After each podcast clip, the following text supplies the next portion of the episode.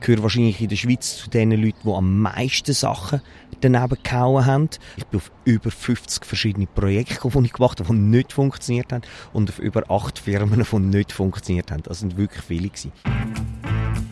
Apferheit, der Podcast über das Scheitern.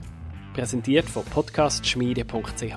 Ich heiße Nico Leuberger und ich erzähle euch von Ideen, die nicht funktioniert haben.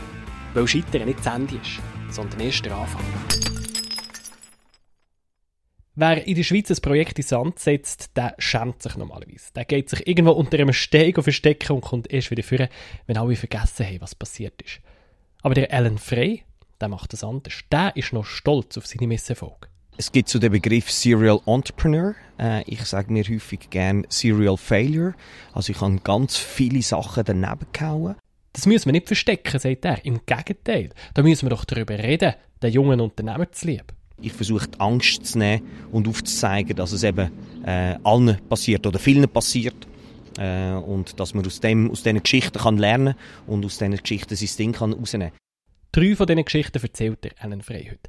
Er erzählt von der WC-Papierrevolution, wo niemand darauf gewartet hat, von der Nachhilfeplattform, die zuerst zu viele Lehrer hatte und nachher zu viele Schüler, und von Amorana, einem Online-Shop für Sexspielzeug, wo zumindest im Moment noch kein Misserfolg ist. Ich bin froh, dass es zwischenzeitlich auch ein paar Sachen funktionieren.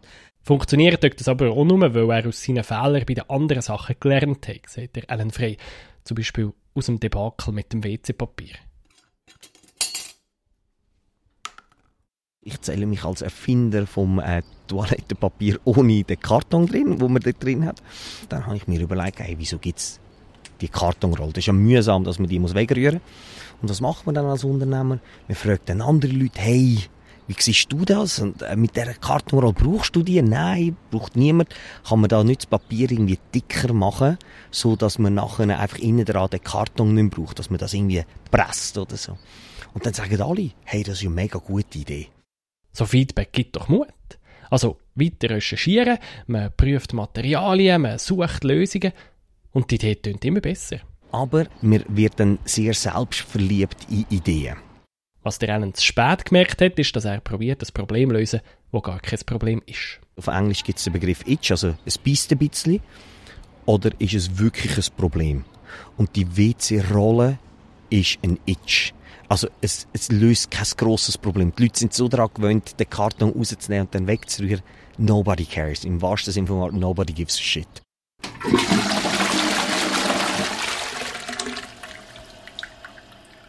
Der Alan hätte ja ein einfaches und normales Leben können führen wäre vielleicht bei einer Bank gelandet oder bei einer Versicherung, weil er hat Wirtschaft studiert und Sinologie.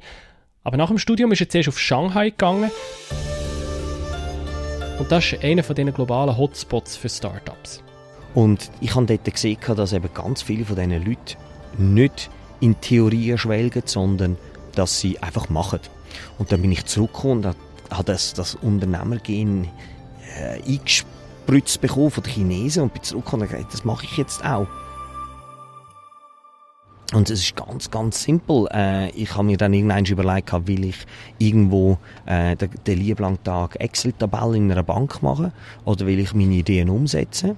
Und ich habe mich dann entschieden, meine, meine Ideen umzusetzen. Und äh, das mache ich jetzt seit, seit 10, 12 Jahren äh, mit, mit allen Vor- und Nachteilen. Seither ist der Alan Frey Seriengründer und eben Serienscheiterer. So hat er auch eine grosse Nachhilfeplattform ins angesetzt. Als Student hat man, sucht man Nebenjobs und dann gibt man Nachhilfe. Und dann habe ich gedacht, gut, was kann man, wie kann man das effizienter machen, indem halt ich anfange Nachhilfelehrer anstellen und nachher, was ist der nächste effiziente Weg, ist, dass man halt nicht eine Nachhilfeschule hat, was wir zuerst hatten, sondern eine Plattform macht, wo sich halt Leute matchen. Und von denen gibt es ganz, ganz viel heute. Ähm, und das haben wir auch probiert. Das ist dann sehr erfolgreich in der Schweiz. Es hat immer mehr Matches gegeben. Nachher ist dann ein grosser Schulbuchverlag aus Deutschland auf uns zugekommen und hat gesagt, hey, probiert das doch auch in Deutschland. Und wir haben gedacht, hey, machen wir. Plötzlich war Geld rum und die Gründer sind euphorisch geworden. Aber gleichzeitig ist auch dort der Druck gestiegen. Und der grosse Partner im Rücken, der ist immer mehr ein Klotz am Bein geworden. Ich habe plötzlich müssen mit irgendwie äh, Reportings abgeben, die im Konzern konform sind und habe mich nicht mehr auf Startup können konzentrieren. Und gleichzeitig hat das kleine Schweizer Startup plötzlich riesengroß sein, ganz Deutschland abdecken. man denkt, okay, ich mache einen Marktplatz für Schüler und, und äh, Nachhilfelehrer. Was muss ich zuerst haben? Möglichst viele Nachhilfelehrer. Dann suche ich Nachhilfelehrer. Wir haben die von anderen Nachhilfeplattformen zusammengeklaut und wir haben Studenten angeschrieben und wir haben Lehrer angeschrieben und wir haben dann irgendwie mal 8.000, 9.000 so Lehrer auf der Plattform gehabt. Und dann haben wir die gehabt haben in jedem Bundesland in Deutschland Nachhilfelehrer gehabt und dann haben gedacht, okay, jetzt müssen wir nur noch die Schüler draufbringen. Sie haben ganz viel Werbung gemacht bei Schülerinnen und Schülern bis wir gemerkt haben, hey, äh, Schüler wollen gar keine Nachhilfe buchen, sondern die Eltern wollen Nachhilfe buchen. Äh, und dann haben wir gesagt, okay, wir müssen nicht äh, die Schüler targeten, sondern die Eltern targeten.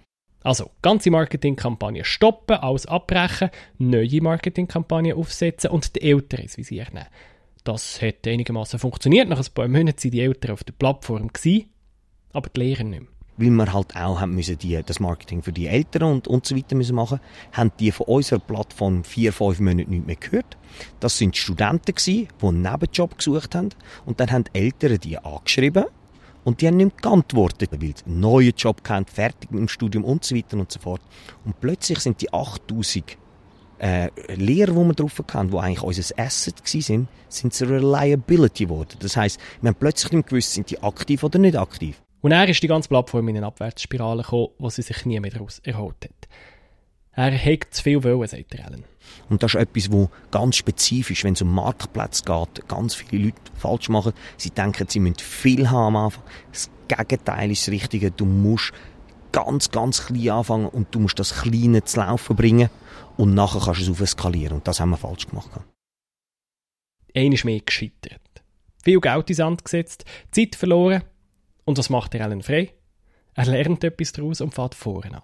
Das mal ganz, ganz klein. Ohne Businessplan, ohne ein perfektioniertes Produkt, sondern schnell, schnell. Mit einem MVP, einem Minimum Viable Product. Die Idee war ein Online-Shop für Sexspielzeuge. Vom Dildo über das Massageöl bis zur erotischen Unterwäsche könnte funktionieren, haben sie gedacht. Die ganze Sextoy-Branche die wird sich verändern. Die geht weg aus dem Schmuddel-Image hin zu einem Massenphänomen, wegen Fifty Shades of Grey und so weiter und so fort. Der Aufwand haben sie möglichst klein behalten. Wir haben eine Landingpage gemacht, äh, in einem halben Tag.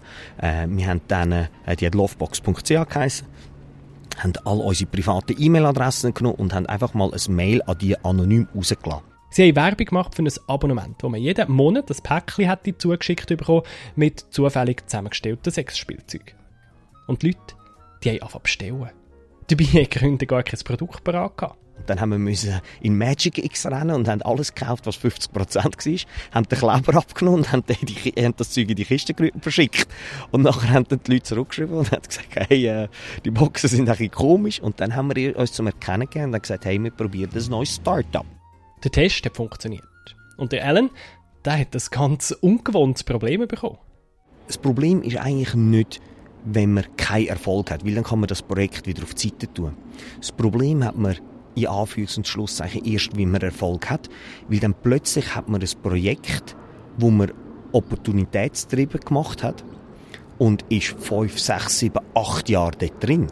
Und das sind sich die wenigsten Leute bewusst. Die denken, ich mache ein Start-up und dann verkaufe ich es in einem Jahr oder zwei und dann ist es wieder weg. Nein, wenn es, wenn das Ding erfolgreich ist, also mit Amorana sind wir jetzt seit fünfeinhalb Jahren dran. Und das geht noch ein paar Jahre. Und, äh, und, und jetzt verkaufe ich Sextoys. Also man muss sich dann bewusst sein, dass man, dass man wenn man etwas macht, äh, dass das sehr lang wird gehen. Und darum kritisch sein mit seinen Ideen, äh, sehr selbstkritisch sein mit seinen Ideen, und gleichzeitig aber immer ausprobieren. Das ist so der, das ist der Grad, oder? Es ist, es ist, man ist kritisch mit den eigenen Ideen, aber man muss trotzdem den Mut haben, die zu evaluieren. Und wie macht man das? Dann kommen wir wieder zurück auf den MVP, auf das Minimal Viable Product, indem man Sachen testet und wenn sie nicht funktionieren, vielleicht nochmal anpasst, aber dann auch auf die Seite leitet und, und, und, sie, und die Projekte auch, auch sterben lässt. Im Sterben lassen, ist er gut, der Alan Frey. Und zimperlich kann er eine Idee gehen, aber was, wenn die Idee schon relativ weit war? Wenn er schon Leute angestellt hat? Leute, die er jetzt nicht mehr braucht? Wenn man das falsch macht, ist das sehr schmerzhaft. Äh, weil es gibt wenig, wenig Punkte, wo man nicht zurechtbügen kann. Aber wenn man Leute muss entlassen muss, das ist immer sehr, sehr doof.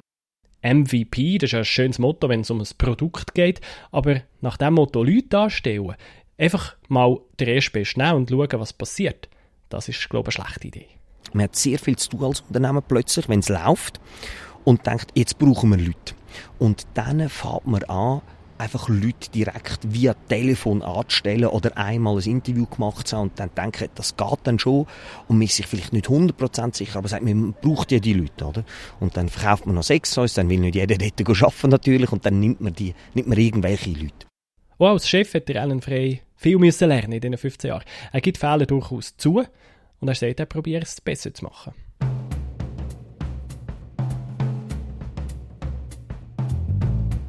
Eine WC-Papierrolle ohne Karton, die niemand gebraucht hat. Nobody cares. Im wahrsten Sinne von Wort, nobody gives a shit. Eine überdimensionierte Nachhilfeplattform, was mal Lehrer hatte und mal Schüler, aber nie beides. Hey, äh, Schüler wollen gar keine Nachhilfe buchen, sondern die Eltern wollen Nachhilfe buchen. Viel zu viele Ideen, die auch noch nett wären gewesen, aber wo der Fokus verloren gegangen ist. Ich habe zu viele verschiedene Projekte gemacht, ich die abschneiden. Das haben wir vorhin besprochen. Und ein, ein, ein weiterer Grund von meinen, von meinen, also ein weiterer Hauptfehler von mir war, äh, das Anstellen von Leuten bzw. das Team. Und aus all diesen Fehlern hat der Alan Frey eine Erkenntnis gezogen? Ich, ich habe so 15, 16 Punkte herausgefunden für mich, an denen ich immer gescheitert bin. Ich habe die dann aufgeschrieben und äh, das ist auch das Gespräch, das wir da haben, ist ja für mich Selbsttherapie. Und um sich selber bewusst zu sein, ganz über den Berg ist man nie. Ich glaube bis heute noch nicht bin ich 100% sicher, dass Amorana funktioniert. Und ich glaube, das ist ja die Triebfeder von dem Ganzen. Weil wir einfach immer dran sind und nicht uns zurücklehnen und sagen, hey, jetzt haben wir es geschafft. Ähm, weil am Anfang hat Amorana niemand kennt. Ähm, und dann ist man so der Underdog und muss ich allen immer erzählen. Und plötzlich sieht man es in den Medien, man sieht es in der Werbung und Leute erzählen das einem. Und dann kommt die, der erste Gefahrenpunkt. Dann hat man das Gefühl wie, hey, fängt man selber an glauben. Und das ist gefährlich. Und äh, das will ich nicht. Ich will nicht, wir wollen nicht resistent sein, uns selber herauszufordern. Und jetzt müssen wir mega schauen, dass wir eben das nicht selber glauben, sondern dass wir genau gleich weiter mit der gleichen hohen Kadenz gehen. Darum, ich kann das nicht beantworten, was ich aber äh, weiß, ist, dass niemand in unserem Team glaubt, dass wir es irgendwie geschafft haben oder dass wir, dass wir irgendwie bei 99 Prozent sind. Äh, wir haben alles Gefühl, wir sind wieder bei Tag 1. Äh, morgen ist wieder Tag 1 und so sieht es aus.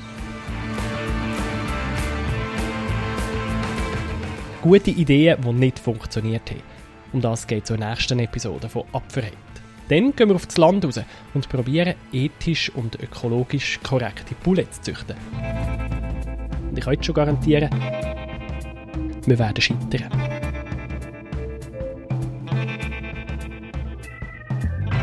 Apferheit ist eine Produktion von Podcast Schmiede. Wir beraten, konzipieren und produzieren Podcasts auch für eure Firma. Auf podcastschmiede.ch erfahrt ihr, wie so ein Podcast auch für euch passen könnte. Und wenn ihr mehr Geschichten vom Scheitern wollt hören dann abonniert doch Apferheit in eurer Podcast-App oder abonniert den Newsletter auf apferheit.ch. Über Feedback freue ich mich sehr. Sagt mir, was euch gefallen hat und was ich noch besser machen kann. Ihr könnt eine Bewertung hinterlassen in iTunes oder mir ein Mail machen auf info.apferheit.ch.